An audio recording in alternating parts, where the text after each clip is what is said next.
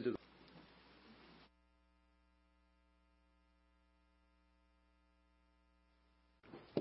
Well, good morning.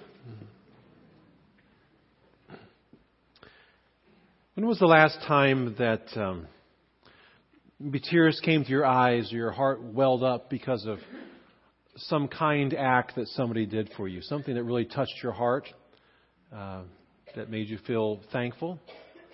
Uh, when is the last time you can think of that you felt a deep, overwhelming gratitude for something that happened in your life? Maybe. Uh, the birth of a child or a grandchild, uh, maybe a, a, selfless act that somebody does for you uh, out of nowhere, uh, maybe an act of sacrifice that someone makes on your behalf, an hour of need.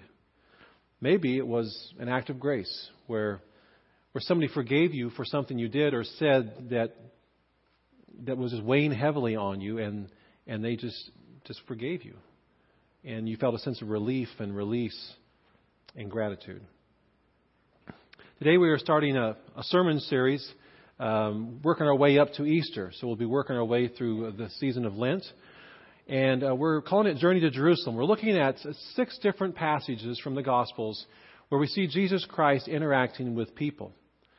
And we're hoping to gain some insight uh, about who Jesus is, why he came to earth, and, and what he offers us, and, and, how it can shape us and challenge us as we move forward in our lives, uh, in, in our different roles.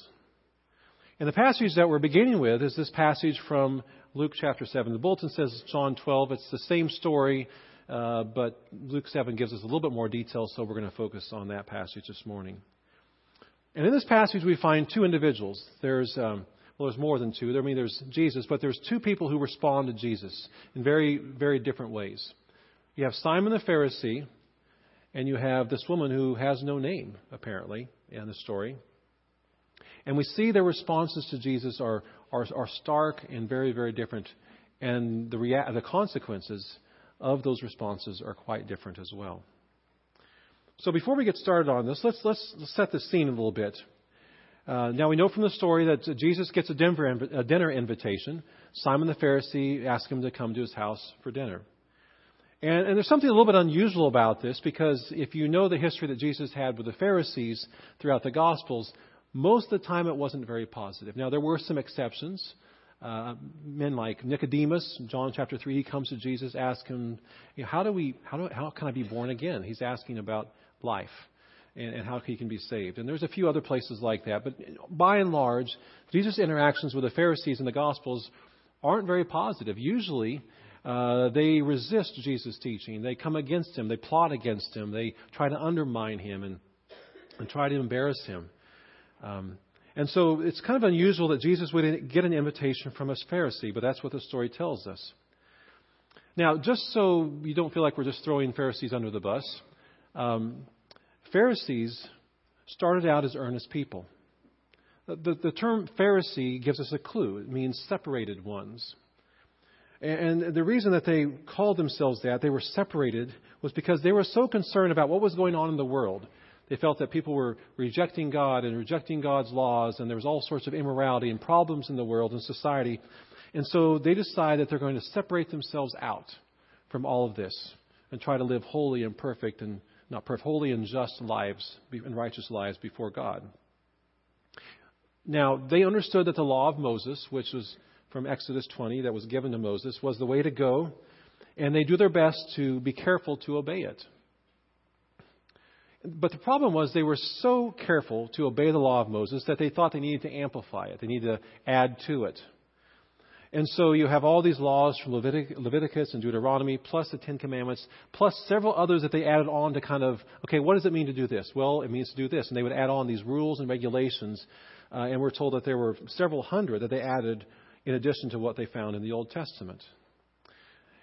Now, Jesus, as he, come, as he, as he, in his interactions with the Pharisees, he confronts them on, on this matter a couple different, several different times. And one of the times he says, You are sent to care for the people, to lead the people into relationship with me and, and to love other people, and yet you're adding all these burdens and you're weighing them down. And he warns them against that. Another, another well known story with Jesus and the Pharisees comes out of Matthew 22. Uh, and Jesus is approached by this one Pharisee, this teacher of the law, who asks him, what is the greatest commandment? Of all the commandments out there, the New Testament, I mean, the Old Testament, and all the other things that we've added, what's the most important thing to do? Remember Jesus' response? He says, Love the Lord your God with all your heart, soul, strength, and mind. And then the second's like it love your neighbor as yourself. And Jesus says, if you do these two things, all the law and all the prophets are summed up in these two commands. But that wasn't enough for the Pharisees. You see, they were so caught up on the, on the letter of the law that they were missing the spirit of the law. The reason that, that God sent His Son in the first place, the reason that God created us, the reason that God sent His law was so that we would have relationships with God of love and of obedience and of faith and of joy, and that we'd have relationships with each other in peace and harmony and mutual service. But the Pharisees were so intent on, on keeping the law that they, they missed the point. Let me give you an example. Uh, one of the Ten Commandments is, of course, to keep the, the Sabbath. You know, it says the Sabbath is holy and we are to keep it holy. And so they did their best to do that. One day out of seven they would set aside for, for God and for worship. And um, it was a way for them to say, Look, God, how much we love you. We're doing our best to honor you by keeping the Sabbath holy. But then, of course, as was their wont, they asked, What does it mean to keep the Sabbath holy? And so they, they came back with, well, it means you can't do any work at all. Well, then that begged the question, what, what constitutes work? And so they came up with several rules and regulations. One of them, for example, was that you could walk no more than 2,000 yards in the day. Anything beyond 2,000 yards constituted work, and you were breaking the Sabbath, and you were a sinner because of that. Now, this sounds ridiculous to us, doesn't it? And it sounds even a little bit, little bit amusing. But it's amazing how people can start out with a view to love God and love other people. And they're interested and they're serious and they're earnest, but then have a tendency to get more and more meticulous about it until in the end they lose track of what's most important. And that's what happened to the Pharisees. Now, again, lest we judge them too harshly, we all have that tendency, don't we?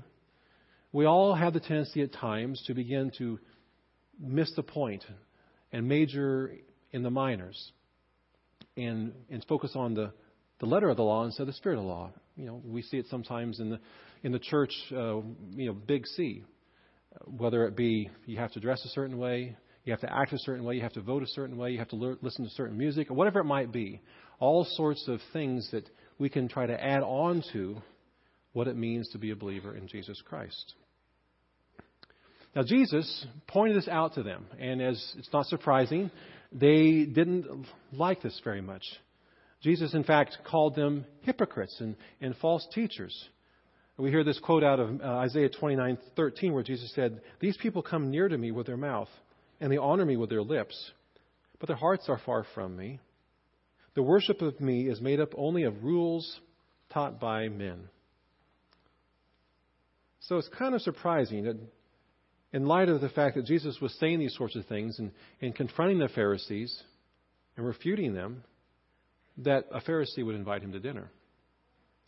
So, what was Simon the Pharisee's motive for asking Jesus to come over for dinner? Was he wanting a confrontation? Did he want to pick a public fight and set this young preacher teacher right?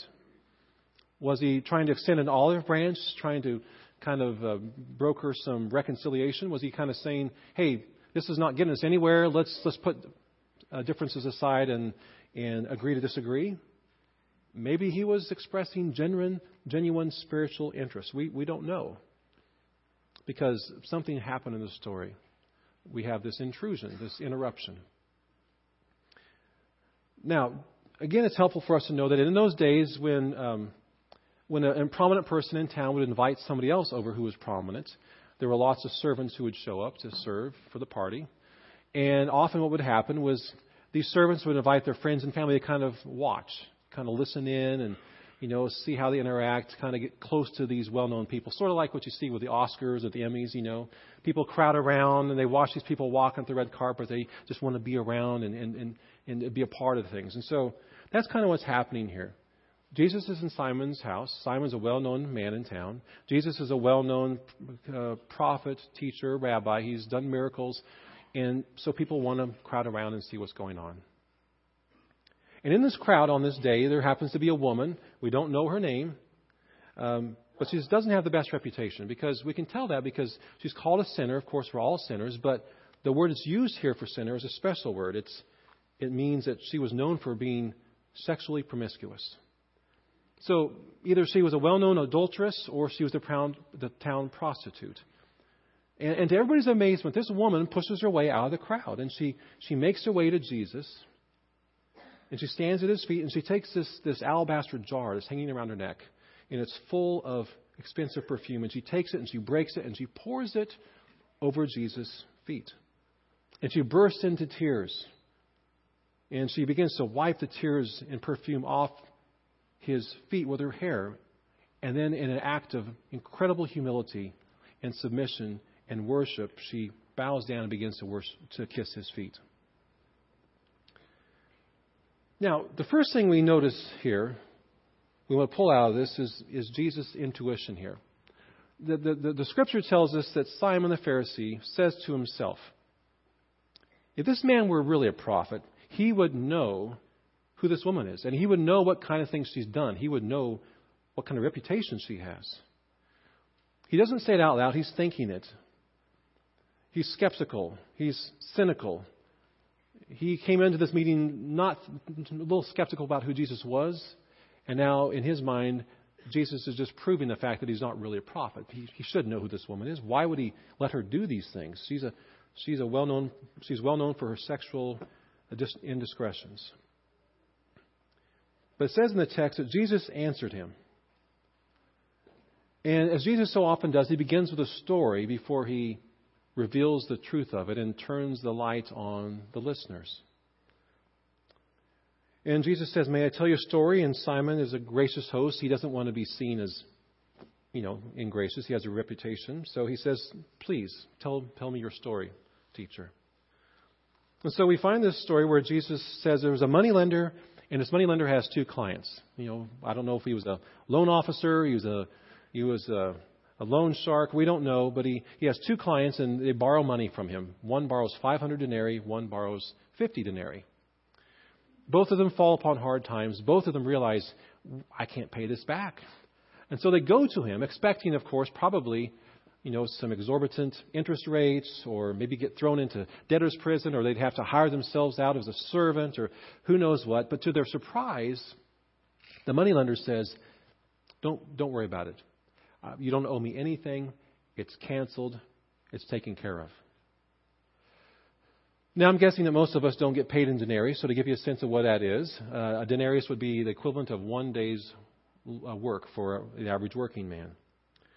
And so, given that they work six days a week, that'd be about 300 denarii a year. So, one guy has 500 denarii. It's about 20 months' wages. So, think about maybe what you would make in 20 months. He owes this. He has no way whatsoever of paying it back. No chance at all of paying it back. The other person owes about two months' uh, wages. Doesn't make any difference because he, he can't pay it back either. He has no way of paying it back. They're both in deep trouble. Now, when the moneylender cancels the debt, notice the words he says. He says he forgave them the debt. He forgave them, which gives us some insight into what the nature of forgiveness is, right? To, to, to forgive is basically to say, I cancel your debt. You've done this to me. You've said this to me. I cancel the debt. You don't owe me anything for this. And in fact, what happens is in the story of the moneylender and on the cross, Jesus Christ, he doesn't only just say, Don't worry about the debt, he takes the debt upon himself. He assumes the debt, he assumes the loss when he says, I forgive you. And so Jesus tells this story, and then he interprets it. He says, Simon, you're, basically says, a paraphraser, you're a smart guy, but in case you haven't connected the dots, who do you feel of these two people would be the most grateful? And who would express their loving gratitude to the moneylender the most? And Simon sort of reluctantly says, Well, I guess the one who was forgiven most would love most. Jesus says, That's right. And then Jesus, just in essence, says, Let me point something out to you. When I got here, remember, you invited me to come to your house. When I got here, I was surprised that I wasn't greeted at the door with the, the customary kiss on the cheek. Not only that, I was surprised that there wasn't a servant there to meet me at the door with a, with a bowl of water and a towel so my feet could be washed. And then I wasn't greeted with a customary oil to anoint my head. Now, if this would have been our world, it would have been as if Jesus would have said to the guy, When I came to your house at your invitation, you didn't meet me at the door, you didn't shake my hand, you didn't show me around, you, you didn't offer me something to drink, you didn't show me where I could hang up my coat, you didn't point me to the bathroom so I could freshen up. Then Jesus says, in marked contrast to this, let's look at this woman that you are judging, that you think you're so much better than. He says, when she, she came into the house and she washed my feet with her tears. She, she poured out expensive perfume upon my feet. She wiped my feet with her hair. She's been kissing my feet in, in, in, in humility and in service, and kindness and love ever since she's gotten here. The contrast is stark couldn't be sharper. The Pharisee missed the point. And this sinful woman did not. And because she got it, because she understood her need for forgiveness, and because she humbled herself in loving worship before Jesus, well, let's see what happens. Jesus goes on Simon, has it ever dawned upon you that those who really understand the wonders of forgiveness are the ones who demonstrate loving gratitude? Could it be the reason that you are expressing so little love for me is that you have little concept of your need for forgiveness and the forgiveness that I that I want to give you? And then Jesus turns to the woman. He says, "Woman, your faith has saved you. Your sins are forgiven." And he says, "Go in peace." That's the story. Now, there are always truths we can pull out of Jesus' parables. And then in the last few minutes, a few things I want to pull out for us, a few takeaways. First, even though there are all sorts of different kinds of sins, because there are all sorts of different kinds of people, we all have our own tendencies to sin in different areas. They are all sins in need of forgiveness, no matter if they're seen as respectable or the worst of the worst. It's equally obvious that a woman needs to be forgiven, but also that Simon needs to be forgiven. There's, there's no similarity between their lifestyles. One's a woman about town, the other one is a respectable religious figure, but they both are sinners in need of being forgiven. Whether it's gluttony or pride or self righteousness or murder or lust or theft or greed or adultery or jealousy or gossip or whatever, we all have sins that we need to be forgiven of. And we need to be careful not to categorize people into groups of that type of sinner and these types of sinners. The one thing we all have in common is that inner sinful attitude towards God, which needs to be forgiven. The second lesson we can pull from the story is that God in Christ is prepared and willing and wanting to forgive us our sin. Whether it's of the reprobate variety or the respectable variety. He's prepared to forgive our sin the way the moneylender forgave the people who couldn't repay it by assuming the debt himself. That's what the point of the cross is that Christ pays the debt that we cannot pay and can never pay ourselves. Another lesson we can glean from this story, another takeaway, is that the only way to receive forgiveness is by faith. Jesus said, Your faith has saved you, your sins are forgiven. We cannot earn our forgiveness. Jesus offers it to us at great cost to himself, and we simply can, are to respond with humble hands and worship. The next takeaway we can take from the story is that those whose sins are forgiven are commanded to go in peace. They're commanded to go in peace, not to carry around the guilt and the shame and the regret and the remorse. They are to let that burden go because Christ has forgiven them. Jesus says, Go in peace. It begins with, with the understanding that there, but for the grace of God, go I. We are all sinners in need of grace. The final takeaway is the woman's response. And we've alluded to that, but, when we look at her response, just being in the presence of Christ brings her to the point of tears, brings her to the point of, of, of great sacrifice. She encounters Christ, she finds forgiveness. She doesn't care what other people think. And she humbles herself in public, throws herself at Jesus' feet in an attitude of worship and love and gratitude.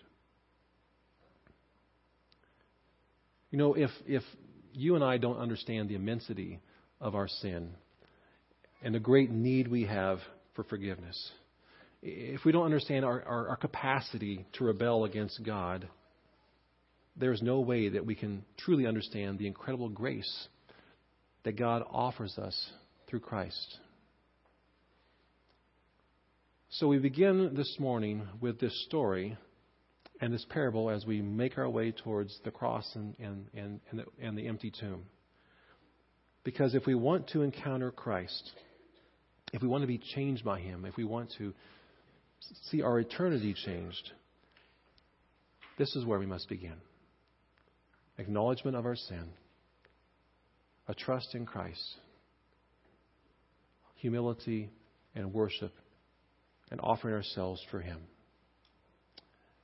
That's how we are to begin. Let's pray. Father, we thank you for your truth. We thank you for the example of Jesus Christ. We thank you for the story um, about this woman and, and this man, Simon. And Lord, if we are honest with ourselves, we can tend to have a lot of Simon in us. We can tend to categorize people, to categorize sins, to get a little self righteous or proud. Lord, forgive us when we do that. Help us rather to be more like the woman humble, thankful, full of love, full of worship. A person who pours out her life for you. Help us to do the same, Lord. Help us to respond to Jesus that way. Help us to encounter you, Lord. We ask this through Christ our Lord. Amen.